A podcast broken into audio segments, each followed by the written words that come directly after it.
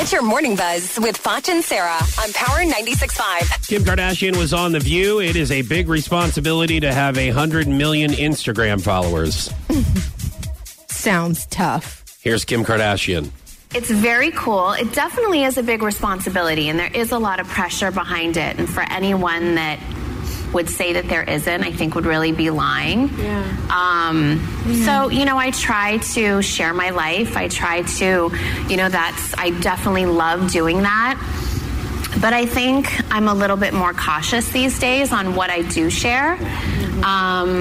It's like I have my reality show. There's so much that I put my life out there. So I think I've learned through experience that things in real time, I might change up a little bit. I might take a photo, save it, post it. Oh, okay. So like normal people do.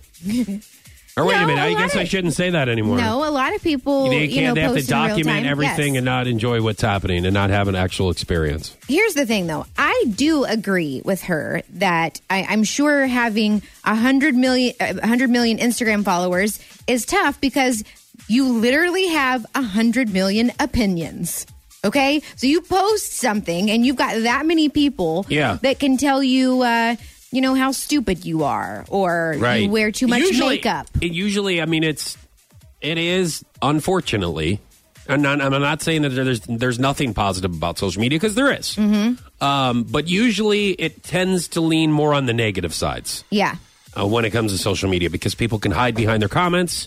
They do it. And they can say things to you that they would never in a million years say to your face. That's what you don't have to worry about, Kim Kardashian having 100 million Instagram followers when we have 8 people listening. You only have to worry about those 8 people. That's true.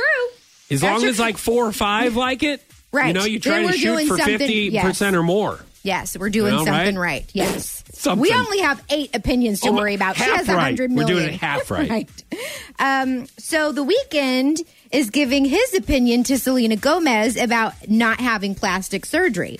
So he told her he's totally 100% against her having any kind of surgery and insists that he's not a big fan of Kardashian-style booties.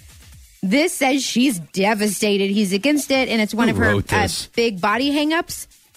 But judging from his angry reaction, it looks like she's going to have to live with it if she wants to stay with him.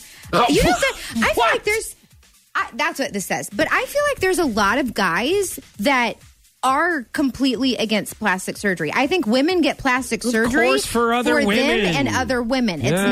It's not to, because I know firsthand guys that have said, that have told their chicks, I do not want you to get a boob job. And they did it anyways. Yeah, for other chicks. I like you just the way you are. That or you stuff, look fine. Yeah, or their face. It's just what is going on there? What happened? But I think sometimes women, even if their partner does not want them to get plastic surgery, a boob job specifically, a lot of women do it to make themselves feel better. Mm-hmm. I would do it in a millisecond, okay? Mm-hmm. Even if Paul said, I like... your mom boobs, your deflated mom boobs the way they are, I would still say, sorry for you. So you I'm getting them bigger and they're going to be more filled out and I'm going to be able to fill out a t-shirt and not look like a 12-year-old in a bathing suit. That's what I would say. Yeah. Yeah. That's a good attitude. Yeah. Don't even, if somebody has it's a 50-50, you try to compromise in a relationship or anything. If somebody has they compliment you on something. Yeah. That's the best way to handle it. Okay. Then just I get I'll one just boob done. I'll just, I keep one saggy mom boob and get the other one down. That's a compromise. That was your Morning Buzz on the number 1 hit music station, Power 96.5.